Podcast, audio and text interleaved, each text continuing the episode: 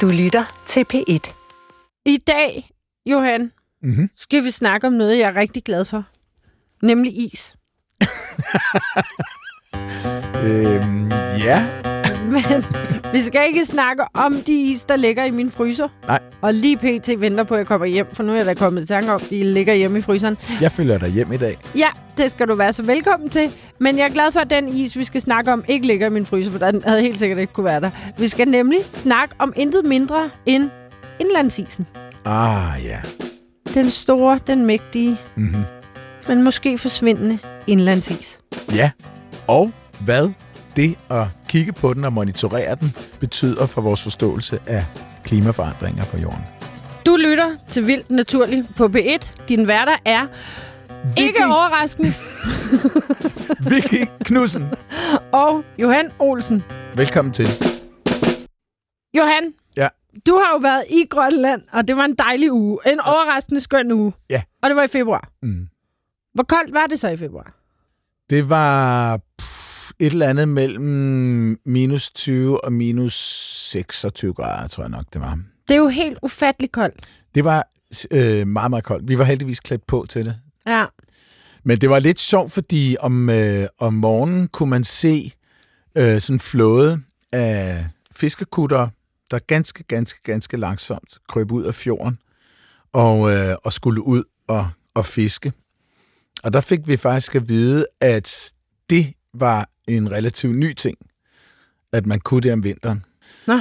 Men det gik i et stadig tempo med en stor båd forrest, der skubbede isflager væk. Men altså, det kunne lade sig gøre. Nu hører vi jo meget om klimaforandringer, mm-hmm. og at indlandsisen forsvinder Mhm. i al hast.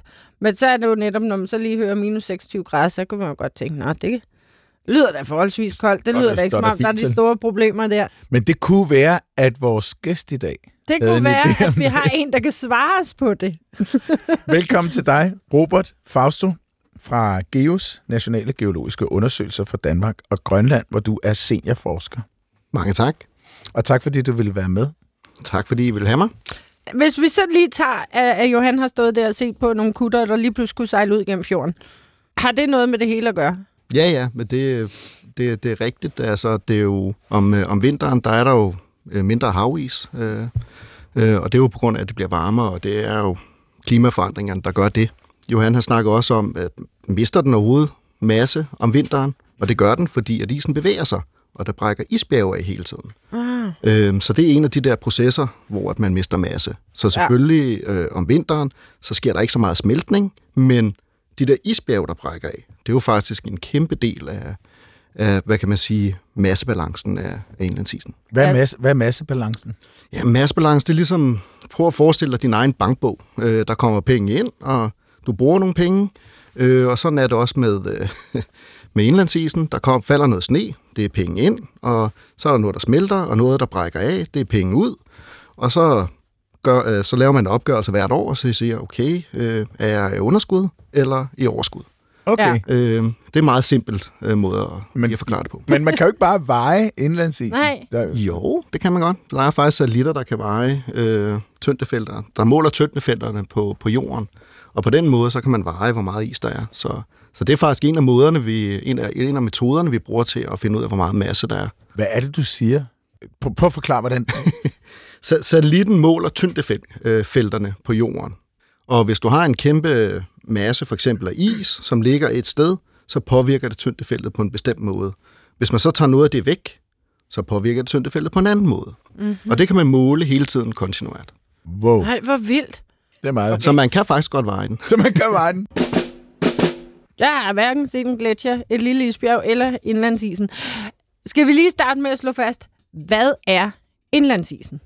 Indlandsisen, det er en, en, en kæmpe isklump, en kæmpe ø, og øh, den er jo blevet genereret over, jeg ved ikke hvor mange tusinder af år, mm. øh, snefald og alt muligt andet, øh, og selvfølgelig under koldere klima, end vi har i dag. Og indlandsisen er jo faktisk så stor, at den kan bevæge sig under sin egen vægt, så den flyder, sådan så man putter noget op på toppen af den, og så flyder det sådan stille og roligt ud, og så brækker det af eller smelter ved, ved isranden. Ja, Så det er jo sådan en, en sådan kæmpe stor ja, isterning, vil jeg sige. Og fordi der er så meget af det, så kan det flyde. men hvor i Grønland ligger den? Men altså, den ligger jo inde, primært inde på midten. Så det er midt-midt. Midt-midt, men Ja. den sådan dækker er det 80 procent af hele arealet. Ja, okay. øh, og så er der nogle ganske få områder rundt omkring, hvor der ikke er noget. Og så er der store dele i Vestgrønland, hvor der faktisk er bare land.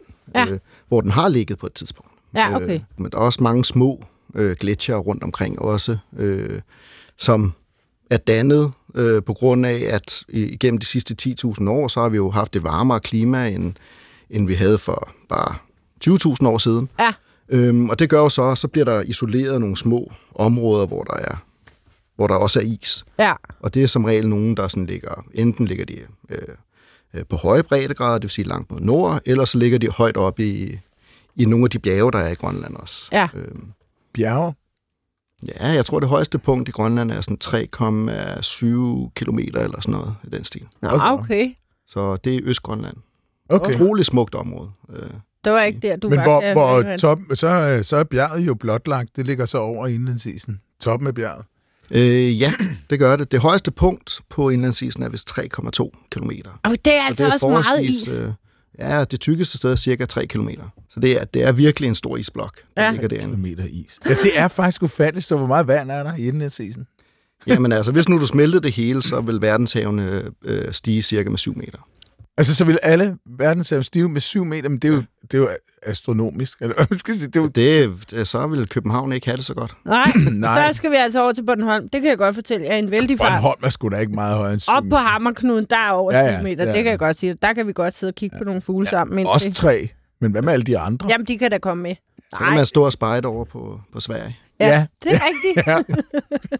Nå, men Okay. Jeg okay. skal have fat på min norske familie, hvis det sker. Ja, det Nå, men det gør det nok ikke sådan bare lige. Selvfølgelig går det ikke så hurtigt, øh, men det går dog alligevel med en hast, sådan så at man, at man tænker, at mm, vi skal nok lige overveje, hvad vi gør i fremtiden. Ja. Øh, og, og kan vi gøre noget for at forhindre det? Og det er, jo, det er jo nogle ting, det er jo ikke noget, der går ud over os her nu, men måske vores børnebørn, eller mm. noget af den stil der, kunne, de skal leve med de her konsekvenser i hvert fald. Ja. Hvordan monitorerer det? Altså afsmeltning eller, eller massebalancen? Altså ud over satellitter? Ja, men altså, så har vi jo, det er jo vildt mange forskellige målmetoder, vi bruger. Øh, vi har nogle øh, værstationer, der står på selve isen og måler meget specifikke ting, meget fysiske ting, øh, sådan så man kan finde ud af, hvorfor er det præcis, at tingene er sådan, som de er. Altså, hvad, hvad for nogle fysiske ting kunne det være? Det er temperatur, tryk og vind og øh, solindstråling og Okay. Øh, og så kan man så også finde ud af, hvor meget øh, sneer det, øh, hvor meget smelter det, mm. og alle de der ting der. Sådan. Så alle de der fysiske parametre, øh, de, øh, dem prøver vi at øh, måle så godt som overhovedet muligt.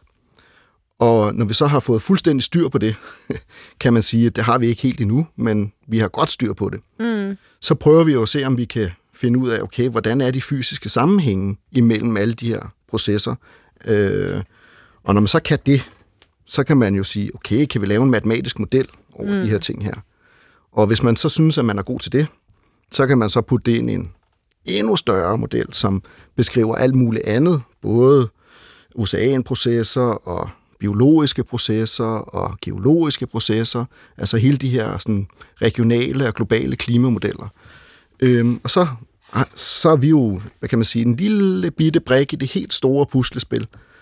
Og jo bedre vi bliver til vores brik, og jo bedre den passer ind i det store puslespil, jo bedre bliver vi jo også til at, at beskrive, hvad konsekvenserne kan blive. Fordi de her modeller, de prøver jo at regne ud, hvad sker der ude i fremtiden. Mm. Øh, og det gør de jo hele tiden. Øh, og så forbedrer man hele tiden, og så finder man ud af, okay, hvor gode var vi øh, til at beskrive de her ting, og så itererer man hele tiden. Okay. Hvor mange stationer er der? Vi har cirka 40 stationer, sådan, sådan fordelt rundt omkring på, på isen, både højt op på isen og helt ude øh, ved randen.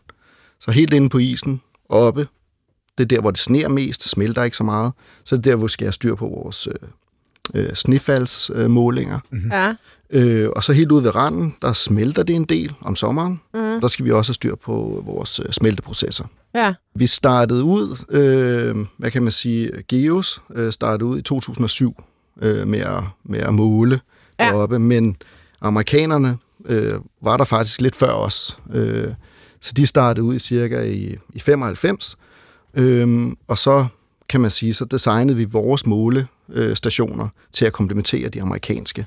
Okay. Sådan, så vi fik et sådan komplet billede af, af ændringerne på isen. Og, Ja. og, og Amerikanerne, hvorfor målte de? Var det sådan noget militær? Øh...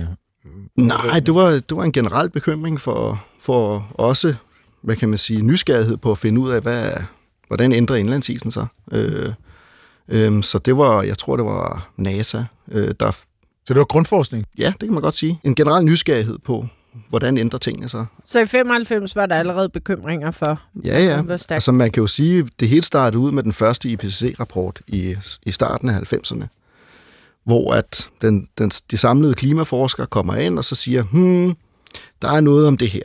Mm. Og så holder de et stykke papir op og siger, det er det bedste, vi kan gøre nu, men der er sgu nok noget om det. Mm. Øh, det her med øh, øh, øh, klimaforandringerne, og de nok også er menneskeskabte. Mm. Eller menneskene bidrager i hvert fald øh, ret meget. Ja. Øhm, og så fortsætter det, og så bliver det sådan lidt ignoreret. Øhm, og så fortsætter klimaforskerne jo selvfølgelig den her øh, proces med at finde ud af, okay, øhm, hvad kan vi gøre bedre? Vi skal jo prøve, vi skal overbevise folk, mm. øh, at, at det her, det er jo noget, som, som virkelig sker. Øhm, og så bliver vi gradvist bedre og bedre, så kommer anden rapport, siger det samme. Vi er lidt mere sikre, fordi at vi hele tiden bliver klogere. Mm-hmm. Så kommer tredje rapport, er vi endnu mere sikre på, at der er noget om det her. Så kommer der en fjerde rapport, og igen, altså det fortsætter, og nu er vi nået op til nummer 6, Ja. og nu er vi blevet, altså nu er vi helt sikre stort set Ja. øh, på, at, at nu er der noget om snakken. Ja. Nu skal vi gøre noget. Øh, og nu kan det godt være, at det snart bliver for sent at gøre noget, hvis vi gerne vil leve under de her forhold, som vi har nu. Øh, Ja. så, øh, så på den måde, så er det jo en proces, der har været i gang de sidste 30 år. Øh, klimaforskerne er blevet ufattelig meget klogere, ufattelig meget bedre til at beskrive de her processer. Selvfølgelig kan vi godt blive bedre, men øh, tallene lyver ikke. Nej, nej. Øh, og, nu, og nu er det virkelig et spørgsmål om dataindsamlingen, at vi skal have den så finkornet som muligt. Ja, ja, og så, så, så er det det der med hele tiden at, at finde ud af, at øh, altså, vi bliver bedre og bedre, og vi prøver jo hele tiden at overvåge indlandsisen, fordi det er vores del af det store puslespil, som vi mm. Øh, bidrager med. Øhm, og der bliver vi jo bedre og bedre, og vi er faktisk så gode nu, at vi på daglig basis kan sige, øh, hvordan står det til med indlandsisen. Øh, Nå, altså fra, fra dag til dag nærmest. ja, lige præcis. Ja. Så Øh. man kan sige, at vi, vi, vi, vi overvåger øh, indlandsisen, patienten, kunne man mm. sige, Mhm. øh, og finde ud af, øh, hvordan står det til lige nu. Tør pulsen. Tager Lige- pulsen ja. på, på, på indlandsisen. Øh, Hvad, er det derfor, du øh, kom ind i den her type forskning? Var det sådan en, en, en øh, klimabekymring, eller hvad, hvad, hvad, hvad, er dit, hvad er dit faglige udgangspunkt? ja, mit faglige udgangspunkt startede, at jeg var fascineret af vejret. Øh, mm. så, så jeg var meget tidligt, i, helt tilbage i, i folkeskolen, så var jeg i praktik på DMI og alle Ah, ah, mulige fedt. steder. Hvor Jeg synes, fedt. det var det fedeste ja. Ja. at finde ud af, hvad fanden sker der med vejret, og hvorfor er vejret sådan, som det er. Øhm, og så er, gik jeg jo målrettet på universitetet. Jeg skal være meteorolog og alle mulige ting. Jeg skal lave vejrudsigter. Øh, og det synes jeg var mega fedt. Øh, men så fandt jeg jo ud af, at der var noget, der hed klimaforskning. Mm. Øh, det fandt jeg ud af på universitetet. Og så den vej igennem er jeg jo så blevet inspireret af forskellige professorer rundt omkring i, øh, på, i øh, universitetsmiljøet, som virkelig har gjort, at nu er det, nu er det isen, der, der er det mest fascinerende. Det er et af de områder, som heller ikke er undersøgt allermest. Øh, sådan så når man så møder de professorer, som har inspireret en, det er dem, der laver frontforskningen. Mm. Øh, så de kommer jo til en og siger, Åh, vi ved sgu ikke lige, hvordan det her hænger sammen. Kan du ikke lige hjælpe os? Og så sidder man jo der med en fysisk problemstilling, og, og ens professorer sidder og regner med en og sådan siger, det løser du jo bare lige. Ja. Du laver lige noget kodning herover i, i dit computerprogram, og så løser du lige det her for mig. Ikke? Og så, ja, jo, selvfølgelig, you be. Øh, Ja. Og så, det er jo den måde, man sådan ligesom bliver kastet ind i tingene på. Ikke? Yes. ja. Øh, Så, så hvor længe har du arbejdet med den her patient? Øh, siden 2002-3 stykker, vil jeg sige. Okay, det er også lang Så du var med til at bygge det op i syv? Ja, jeg var, jeg var med til at hjælpe til der. Der var jeg stadig sådan, øh, så var jeg phd studerende Ja. Øh, Så jeg var en af de unge, der bliver Ja. kastet ind i tingene. Ikke? Ja. Og så tog du med til Grønland, eller, hvad? eller har du været... Er Ja, ja, jeg har været i Grønland siden 2005, hvert år, stort set. Sådan Okay. to, tre, fire gange om året nogle gange. Nej, for det stusser jeg lidt over, når man netop siger en masse stationer, om de bare står og samler data og sender det hjem til København, eller hvor tit man rent faktisk tager op og...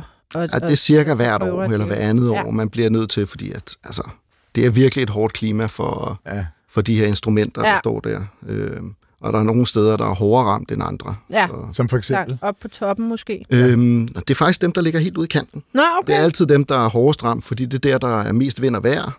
Det er der, hvor der Ah. øh, sker mest smeltemæssigt. Der er også der, der kommer mest sne. Ja. Og alle sådan nogle ting der. Så det er hele den der proces med, at øh, smeltning og massetilførsel og masse smeltning og væk med masse og alle de der ting, Mm. der sker, det er virkelig hårdt for instrumenterne. Så det er mere stabilt øh, vejret, klimaet inde på midten? Det er Ja. ja. meget sjældent, der kommer vejrsystemer derind. Det er sjovt.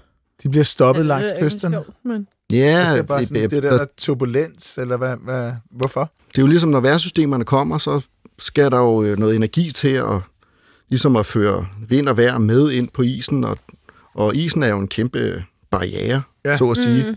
Den er jo tre kilometer høj, øh, så når den kommer ind der, så er det jo meget naturligt, at ting bliver bremset. Ja. Øhm, Og opbremsningen forårsager så også nogle vejrfænomener på kø, langs kysterne, tænker jeg. Helt, helt sikkert. Øhm, og så sker der jo som regel, at det så begynder at sne og regne og alle mulige ting, øh, når man ser de her øh, vejrsystemer komme ind. Øh, men det er jo også sådan, at når vi sådan begynder at observere de her vejrsystemer, øh, og de kommer ind, så er vi jo faktisk begyndt at, at holde mere øje med vejrsystemerne. Mm. De her vejrsystemer ser ud til at være mere energirige, kan komme længere ind, øh, og også smide mere sne af sig. Øh, så de er sådan mere intense. Øh, Ja, okay. Inden i 90'erne. Ja, lige præcis. Så det er jo sådan noget, vi prøver jo hele tiden at blive klogere og, Mm. og finde ud af, hvad er det for nogle processer, der ændrer sig over tid. Ligner Grønland sådan en parabolantenne, der ligger ned?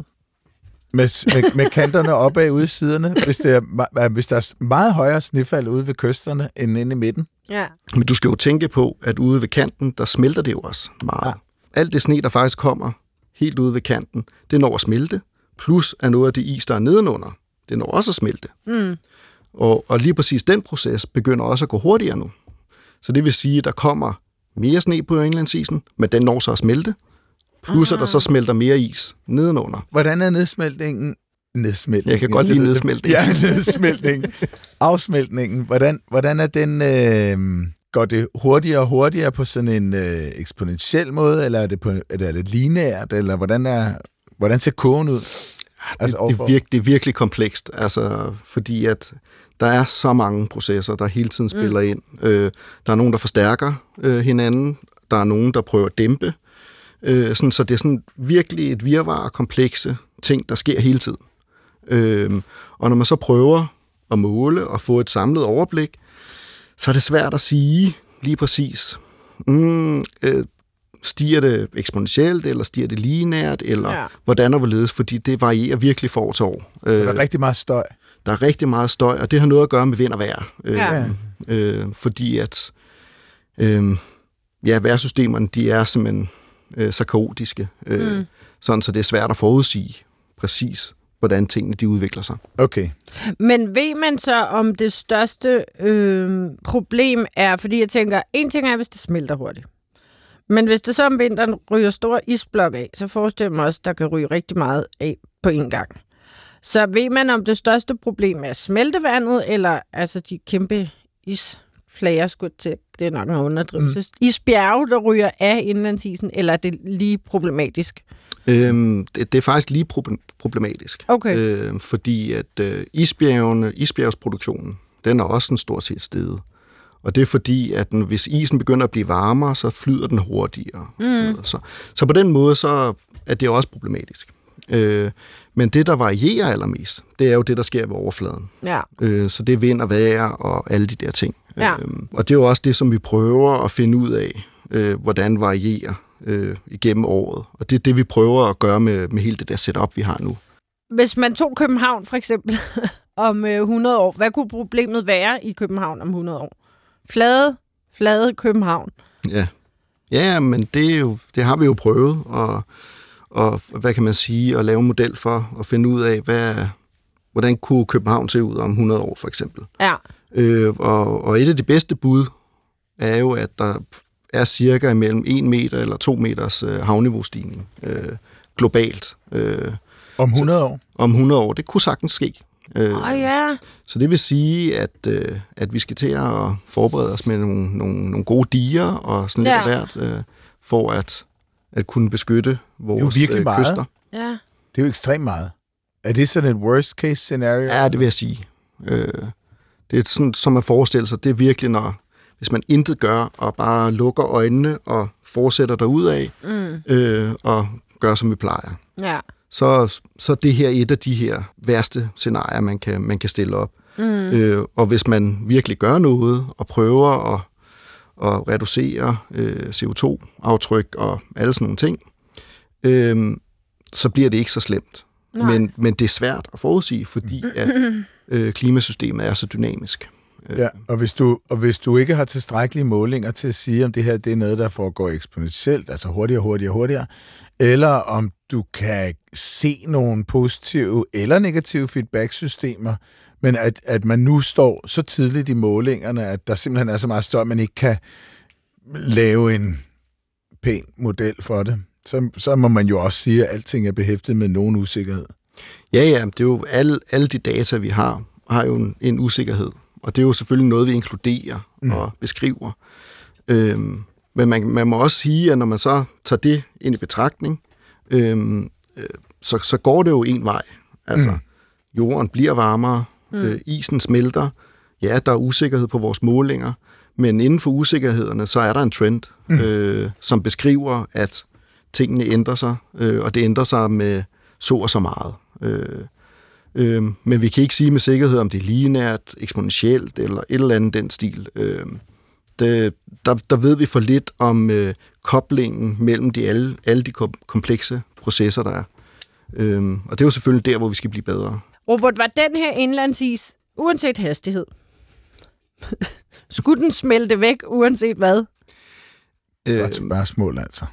Ja, og det er jo selvfølgelig et, et svært spørgsmål at svare på, men man kan sige, i forhold til den viden, vi har omkring, hvordan at solen bevæger sig, de astronomiske øh, øh, hvad kan man sige, bevægelser, øh, så skulle vi faktisk på, så skulle vi være på vej ind i en istid, faktisk. Ja. Øh, fordi at jorden bevæger sig på en bestemt måde rundt omkring solen, og det, den varierer lidt. Så det vil, det vil sige, at solindstrålingen, der kommer fra, fra, fra solen, den varierer også lidt. Og solen mm. er jo den primære energikilde til alt på jorden.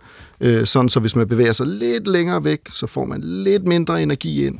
Øh, og det, det er astronomisk bestemt, de her Ja. ting. Og det har nogle, nogle øh, astronomiske cykluser, øh, det vil sige, noget sker ved hver 100.000 år, og noget sker ved 10.000 år, og så mm. på den måde kan man regne ud, hvordan at solindstrålingen burde ændre sig. Ja. Øhm, og det er jo faktisk sådan, at nu er man faktisk på vej ind i det der periode, hvor vi skal have lidt mindre solindstråling. Ja. Øh, men øh, det ser bare ikke sådan ud i vores målinger. Øh, Nå, okay. fordi at temperaturen globalt set burde jo falde. Mm. Øh, og det var også det, der skete. Øh, hvad kan man sige? For 5.000 år siden, der var der jo virkelig varmt, eller forholdsvis varmere øh, end nu. Og så har man jo kunne se, at det bare er gået stille og roligt nedad øh, mm. øh, med temperaturen, indtil man når den lille istid, sådan cirka.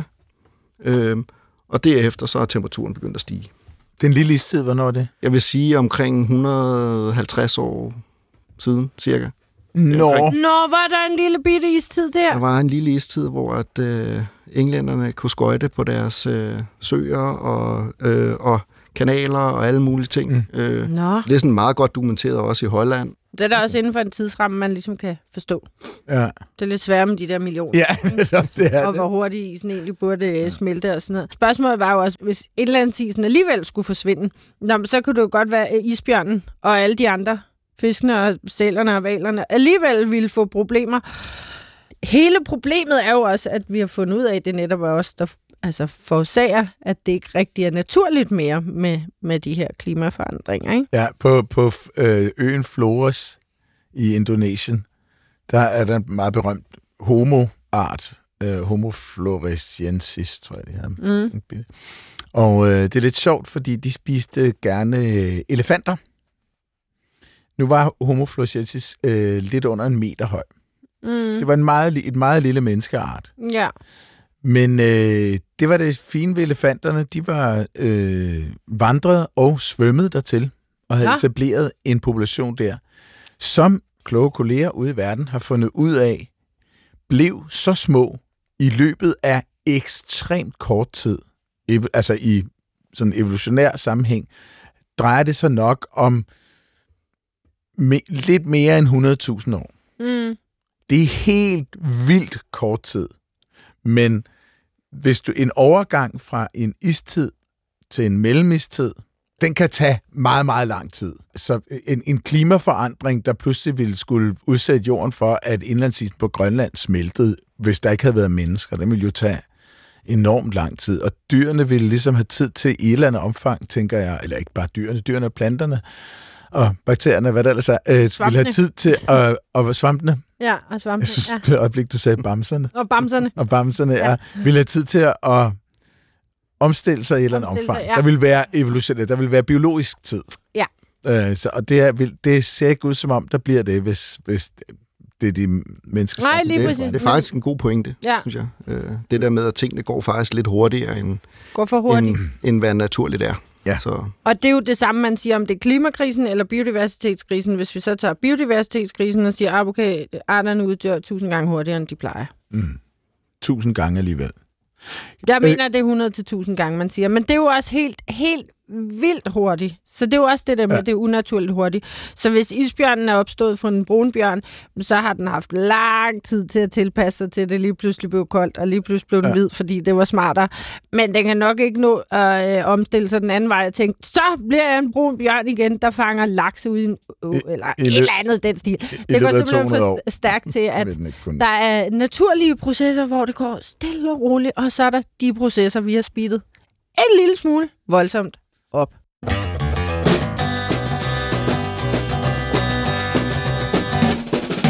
Med os i dag har vi seniorforsker Robert Fausto fra GEUS, som vi jo måske også lige skal nævne, står for øh, de nationale geologiske undersøgelser for Danmark og Grønland. Har du ikke en lyd? Jo, jeg har nemlig en lyd til jer. Den er lidt svær i dagens afsnit af Vildt Naturligt. Det er jeg faktisk glad for, at du siger, fordi ret ofte så siger hun, den er virkelig nem, og jeg kan, jeg kan aldrig gætte de der Okay. lyde der. Jeg er ellers ret skråsikker hver gang. Nå, vi Ja, prøver. ja. Ja, ja. lad os høre den.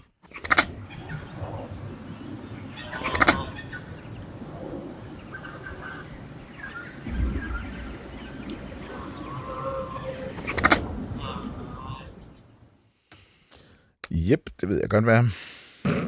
Ja, men så er det jo godt, at jeg havde taget nem en med. Nu er det sådan, at jeg af og til hen på arbejde arbejder med det, der hedder et fasediagram. Og et fasediagram siger noget om, øh, hvorvidt et stof er flydende, eller fast, eller på gasform. Man skal måske lige sige til lytterne, at, at vand er lidt specielt derved, at når det fryser, så udvider det sig. Og hvis det ikke får lov at udvide sig, så, så kan det ikke så let fryse. Så er det, kan det være under 0 grader, men stadigvæk flydende, hvis man holder det over højt tryk. Jeg kan huske, at jeg var arbejdet som bartender i, i cirkusbygningen, og der var køleskabene antikke, og de virkede ikke særlig godt, så de kølte alt for meget ned.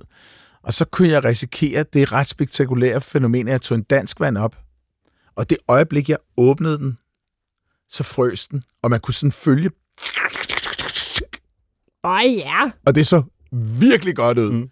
Kunderne elskede det i det øjeblik, de kiggede på det, og bagefter sagde, at jeg vil gerne købe en dansk vand. Det kunne man så ikke. Ja, det kunne man godt, men du kan ikke drikke den. Du får en isvand. Ja, du kan få en isvand, du kan gå og slikke på. Men i hvert fald, så tænker jeg bare, at under indlandsisen må trykket der være så kolossalt højt, at det, er det så koldt, at det ikke kan blive til en væske nederst.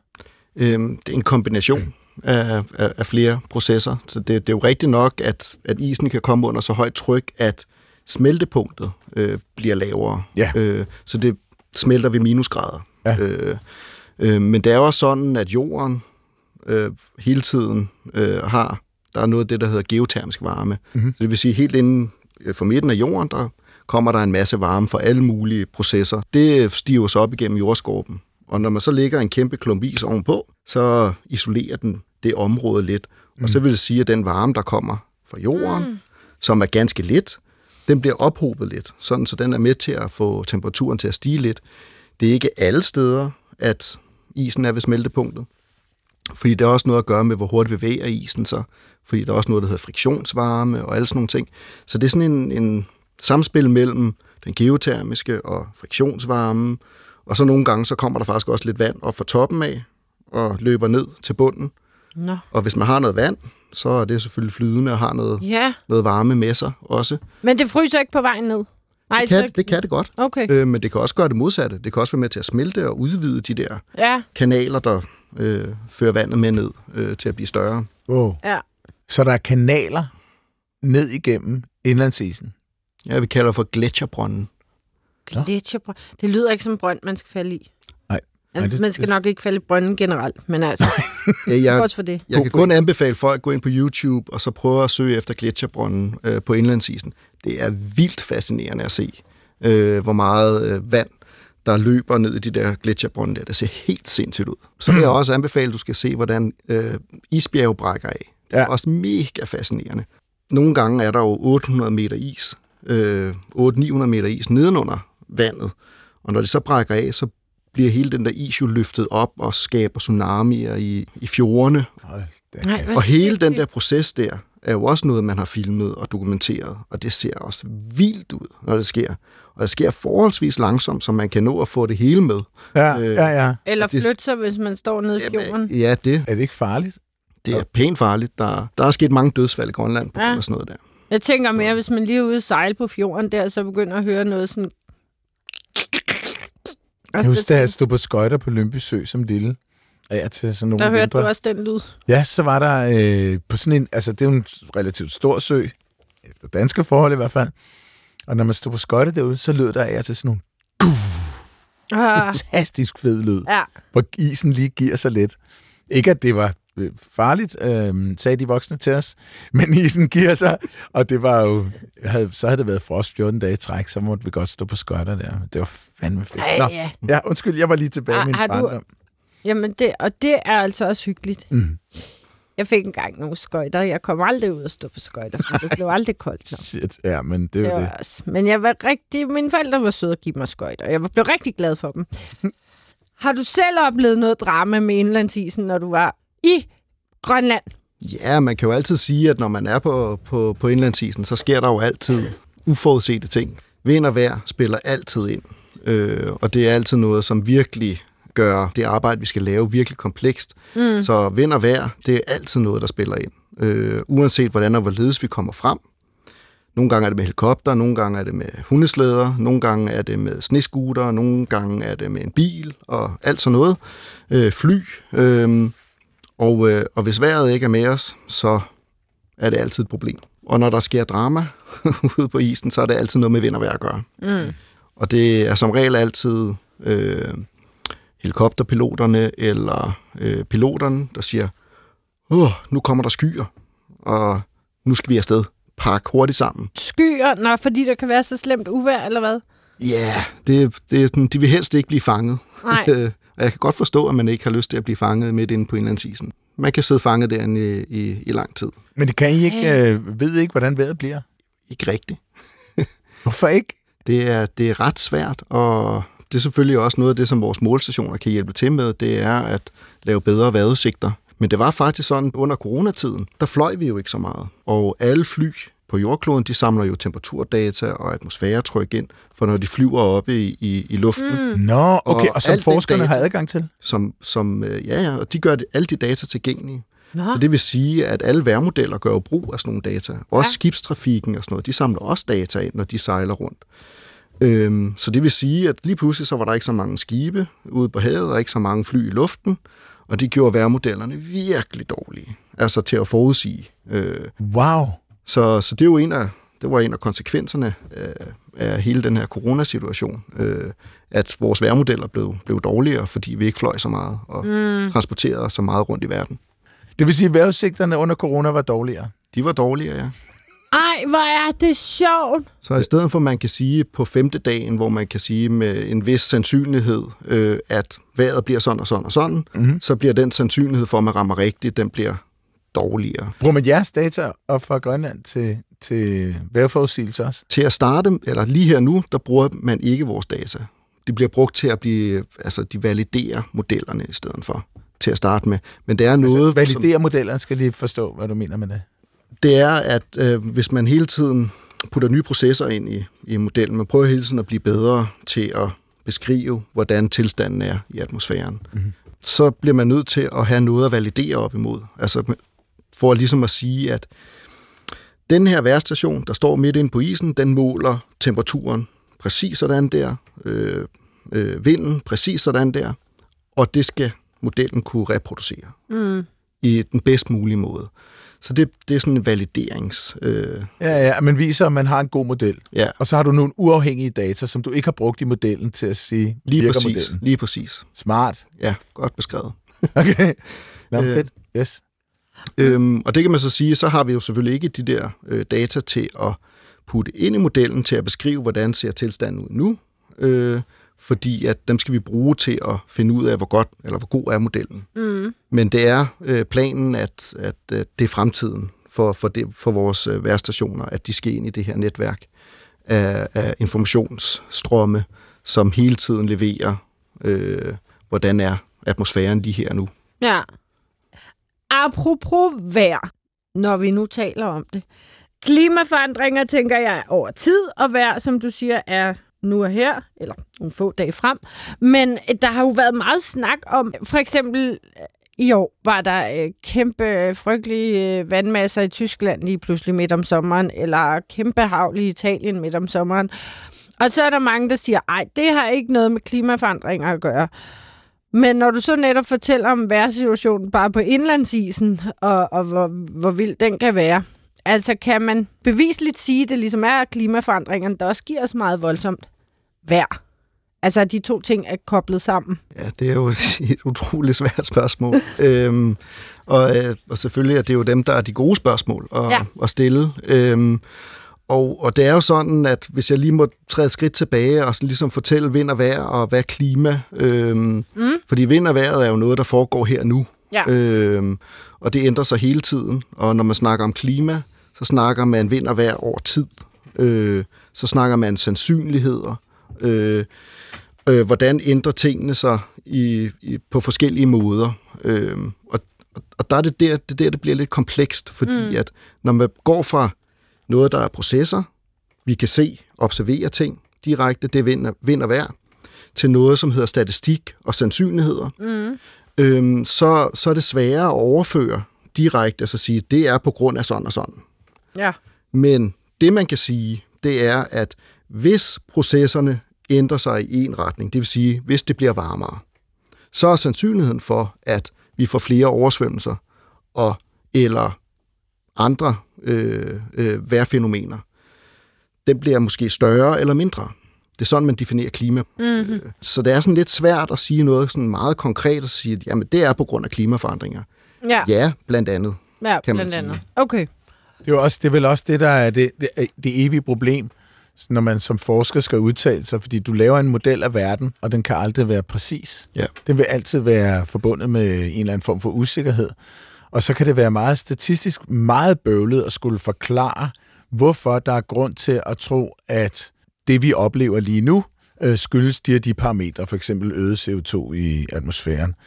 Og øh, så, så svaret må, er vel jo altid, vi formoder, at det forholder sig sådan. Ja, men man, man kan jo også sige, at vi bliver jo også bedre og bedre til at forstå, hvordan at systemerne hænger sammen. Mm. Øh, og, øh, og når man ved, at temperaturen stiger, for eksempel, øh, så ved man, hvordan at det øh, påvirker atmosfæren. Og øh, øh, jeg plejer at sammenligne det med, hvis man står med en, en, en gryde på sin kogeplade, og man gerne vil koge det vand, der er nede i den gryde der. Og så sætter man det øh, over kogepladen, og så tænder man for blusset. Og stille og roligt, så sidder man og kigger ned i, i den der balje med vand, og der sker ikke rigtig noget. Men der bliver tilført varme og alt muligt. Og så en gang imellem, så ser man sådan en lille boble, Whoop, der kommer op.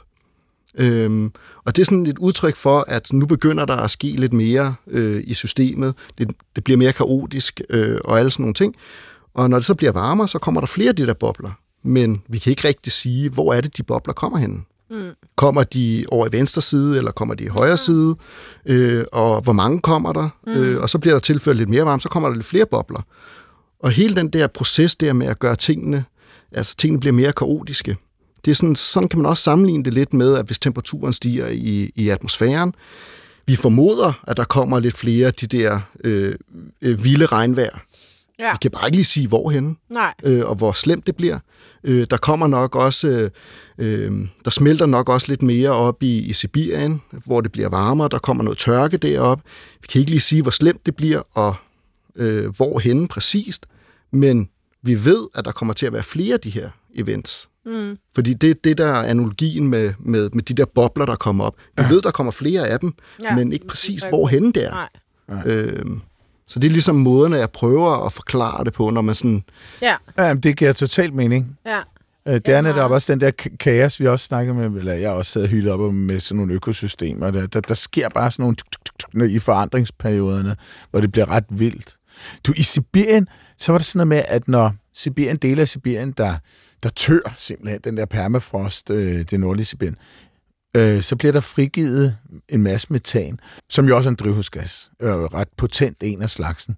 Så tænker jeg på, er der CO2 og metan i isen? Der er jo selvfølgelig gasser inde i isen, men det kommer fra, fra atmosfæren, for, Så det er blandet. før isen kom. Så har der jo, har der været jord og alt muligt. Mm. Der har jo været, det har jo været isfrit deroppe i Grønland.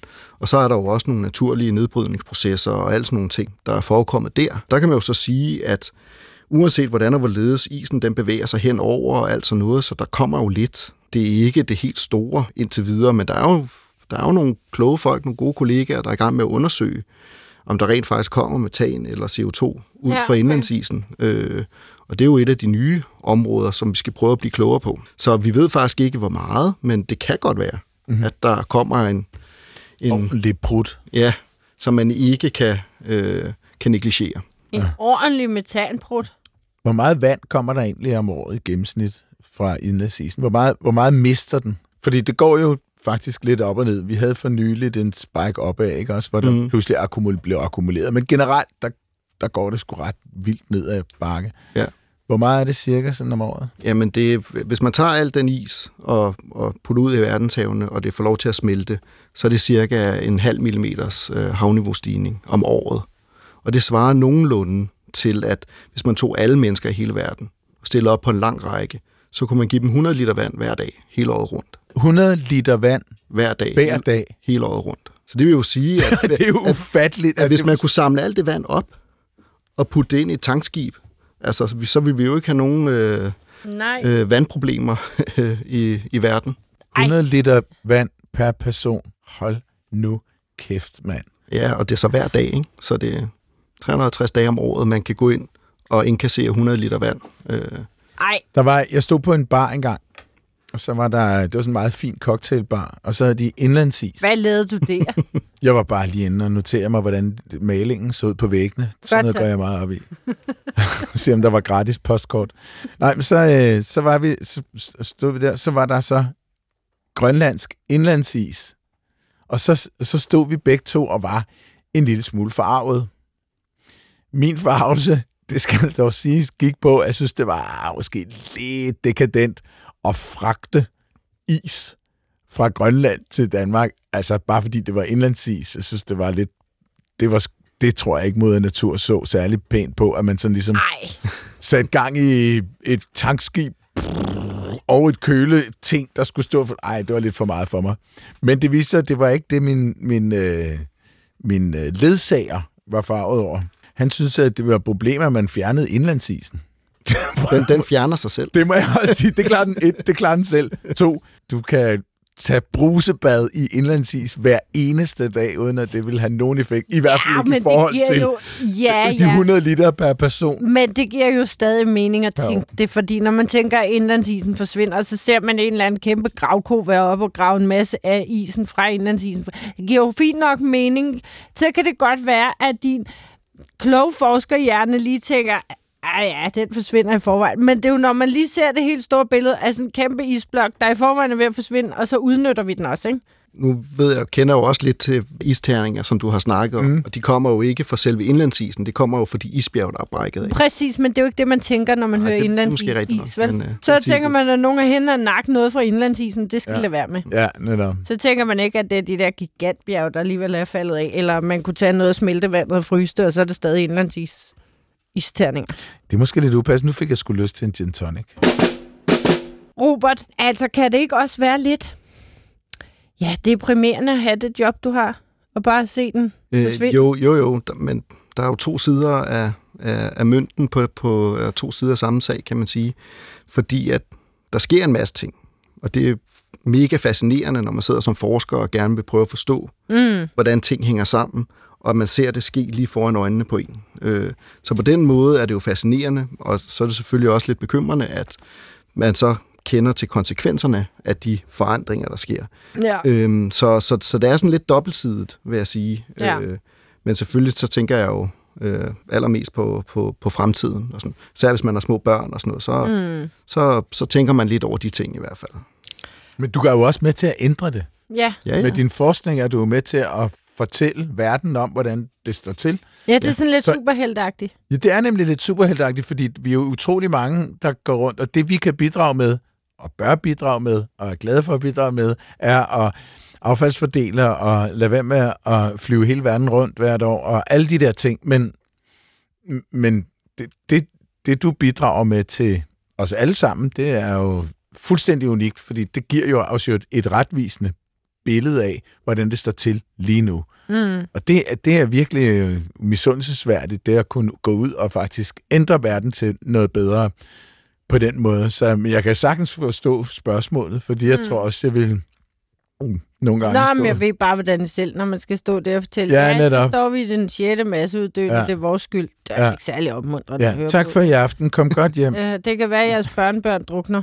Det er jeres egen skyld. Det er Ja. heller ikke særlig Er I søde at tage opmuntrende. de grædende børn udenfor? Man kan ikke høre noget. Men, øh, men så er du, man skal huske på de øh, positive ting. Mhm. Når du nu er superhelt til daglig, har du så også en hemmelig mission? Tænker du, inden jeg stopper, så skal den her kurve, den under fløjt mig glattes noget mere ud? Det er jo sådan meget kompleks, fordi det er jo ikke op til mig. Mit bidrag i hele den her proces og ligning, øh, det er jo mere at beskrive, hvad sker der, Mm. øh, og gøre folk opmærksom på, at det er sådan, det er.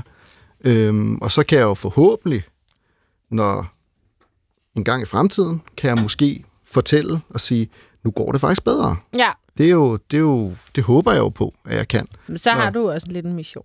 Ja, ja, Et selvfølgelig. håb, Et håb, ja. en mission. Jeg kan godt lide den mission. Netop, det kan godt være, at kurven ikke bliver vendt fuldstændig, men bare, at det måske begynder at pege lidt i den rigtige retning, fordi vi tog os sammen.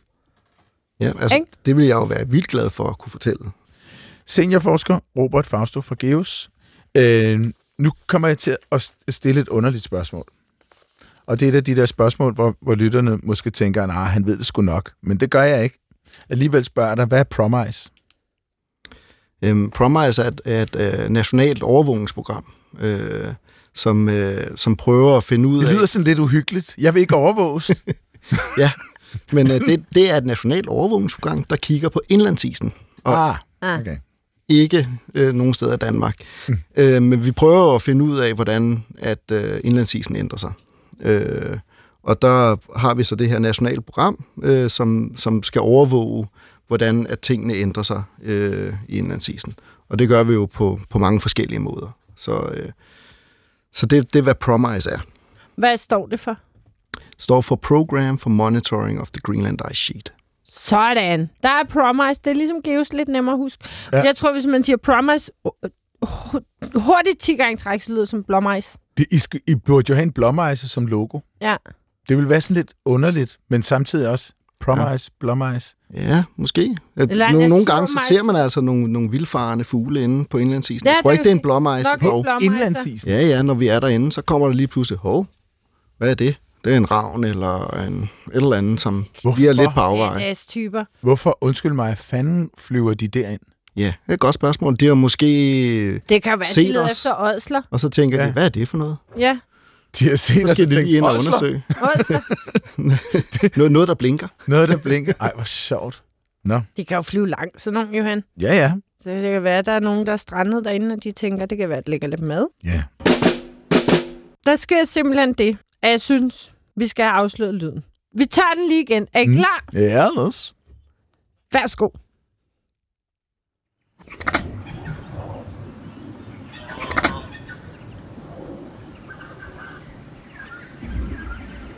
Smuk smil. Jeg har et forslag. Alright. Okay, Johan, du ligner en, der er ved Ja. at hoppe ud af stolen. af Jeg har det ligesom, begejstring. jeg er ligesom syv år. Jeg har færdig med min tegning. Ja, okay. Og nu er der nogle voksne, Jeg glæder mig til at se din tegning. Robert, øh, har du en idé om, hvad det kunne være? Nej, en, en fugl eller sådan et eller andet. En eller anden fugl. Jeg Mhm. kan fortælle dig, hvad det er, Robert. Okay, godt. Det der, det er en panda, der nyser. Ej, hvor vildt. Det er for sindssygt, hvis det er det. Øh, det er det ikke. Damn. Okay, jeg, jeg, så vil jeg eddermame at være imponeret, Ej, hvis det var det. Det er jo Hold fordi, op. at der ligger verdens sjoveste video på YouTube, hvor der er en panda, der nyser. Det er en panda, unge, der nyser, og dens mor bliver så forskrækket, at den går helt i stå i sin bambusspisning. Og det er øh, blandt de to sjoveste klip på YouTube. Den anden, det er den, hvor tyren overfalder en svensk reporter. Men den film med pandaen, der nyser, det er det endelige Ej, bevis på, at altså pandaen se. er et, ev- en evolutionær blindgyde. Nej, det er simpelthen for sjovt. Og den går helt i stå af bare forskrækkelse, indtil det går for den. Det er den seje unge, der siger sådan. Nå, men det er ikke, en, det er ikke noget, der nyser. Nå. Det er en kænguru. Wow. Som, jeg tror, det er optaget inde i en zoologisk have. Den står og siger sådan med overlæben. Så den står og konverserer. Ja, men jeg ved ikke. Det kan også være, at den vil spise noget, eller den nyser. Jeg ved det ikke. Måske er det et nys. Men den siger... Man kan bare se sådan... Det skal siges, jeg prøver at efterligne kænguruen nu, også i min mimik. Det går lidt... Øh, Jeg synes, du ligner mega meget en kænguru. sådan, Er det en af de der sort-hvide kænguruer? Ja, men problemet er, at jeg er jo ikke så god i kænguruarter. Øhm, så jeg ved ikke, hvilken kænguruart det er. Det Og det er ikke panda. sådan en panda-guru. Nej, Eller panda-guru. pa- panda-guru. Men det er heller ikke den der kæmpe store. Det er en af de sådan lidt små nuttede peng penguru. Lad være med at sige panda. Ja, ja. Det er ikke en penguru. Vicky, Eller, øh, DR's ledelse har lige øh, sendt en besked ned om, at de gerne så, at vi afslutter tak for udsendelsen alle de nu. programmer, jeg fik lov at være med i. Det har været en fornøjelse. Jeg beklager. Øhm, Så vi vil gerne have lov til at sige, igen sige tusind tak til dig, seniorforsker, isforsker, indlandsisforsker Robert Fausto fra de nationale geologiske undersøgelser for Danmark og Grønland. Tusind tak, fordi du var med. Det var en øh, fornøjelse at have dig på besøg, og meget spændende at lade indlandsisen bedre kende. Mm. Det var så lidt. Tak fordi jeg måtte komme. Vi skal også huske at takke Carsten Nielsen, som øh, er vores øh, voksenven, som Ja. laver alt det, Alt der det gør, hårde at det her er øh, overhovedet er muligt at lave vildt naturligt. Ja. Så hvis man ikke kan lide programmerne, så er det altså Carsten, man skal være sur på. Øh, man, kan, man er meget velkommen til at skrive ind til os med ros og biojokes. Og hvis man godt kan, øh, hvis man gerne vil skrive ind, så kan man altså slå adressen op på nettet, for den har jeg ikke fået med. Vildt naturligt snabelag dr.dk. Ah, der var den. Yes. Ja. Man kan også høre det podcast.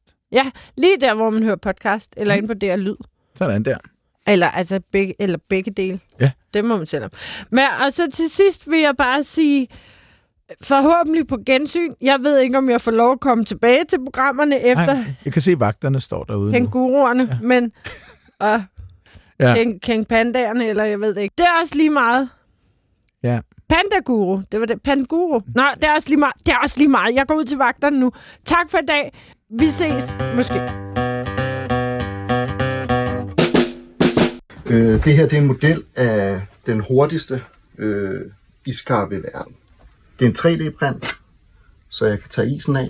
Ah. Og så har man ligesom øh, undergrunden her, og der kan man ligesom få en fornemmelse af, at på et eller andet tidspunkt, så har isen altså været herude, ikke? Ja. Og nu er den trukket sig tilbage. Over hvor lang tid? Øh, hvad kan man sige? Den stod her, det var cirka i, i midten af det forrige århundrede. Mm-hmm. Så det er 1950 eller sådan noget hertil. Så rykker den sig lidt tilbage. Så er den cirka stået her omkring 2003. Ja. Så det vil sige, at i løbet af 5 år eller 10 år eller sådan et eller andet, så har den altså fordoblet sin tilbagetræk. Ja. Wow.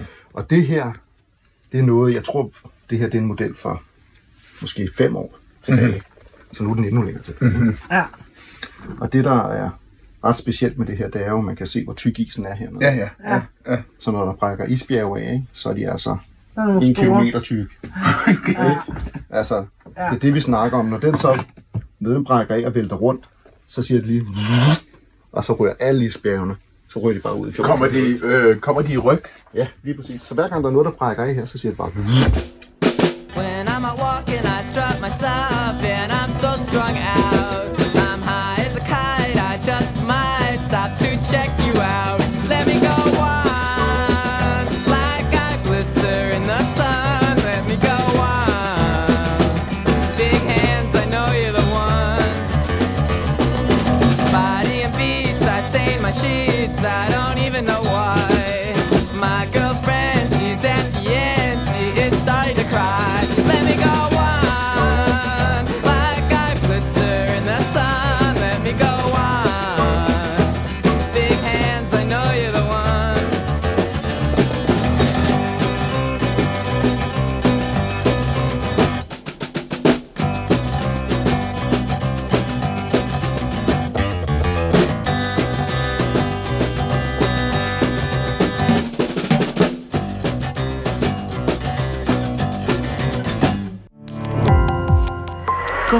Opdagelse i alle DR's podcast og radioprogrammer. I appen DR Lyd.